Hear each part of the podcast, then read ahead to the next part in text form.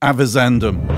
In Scots law, this term describes the careful consideration given by the judge before an important decision. Join me each week as we explore various topics from a spiritual perspective and take matters avizandum. We seem to be obsessed with our rights. The overturn of Roe v. Wade has increased our preoccupation with the rights of the individual.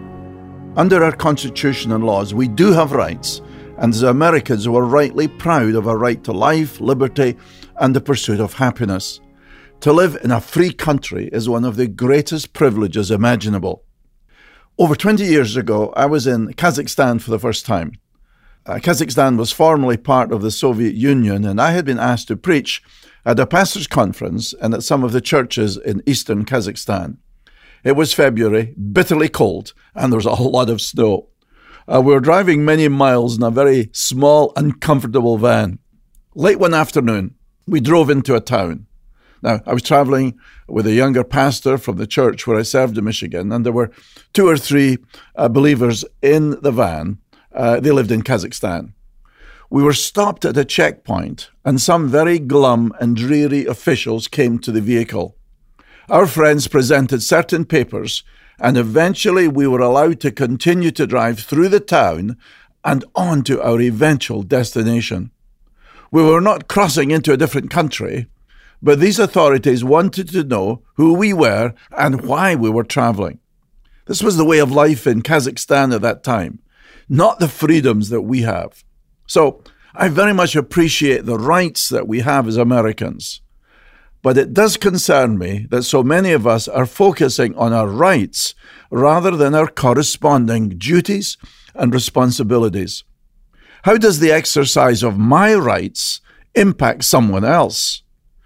We're developing a society of entitlement, selfishness, self absorption, and self determination. So, in connection with the abortion debate, we hear some women saying, I have the right to the autonomy of my own body.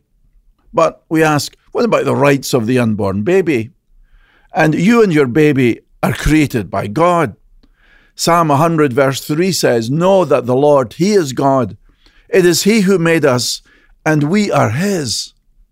There's no doubt that more and more of us seem to be living selfish lives of self determination and self absorption. We're forgetting God. We're living as practical atheists.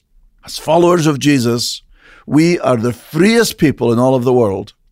Christ has set us free from the bondage of sin, of darkness, and death itself. Paul writes, For you were called to freedom, brothers.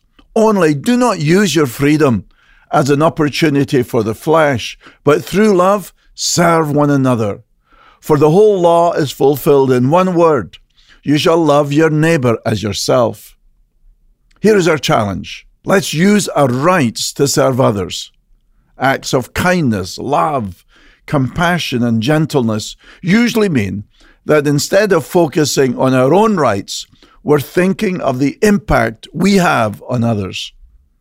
So I ask you not only to think of your rights, but to consider using your freedoms to serve others in love.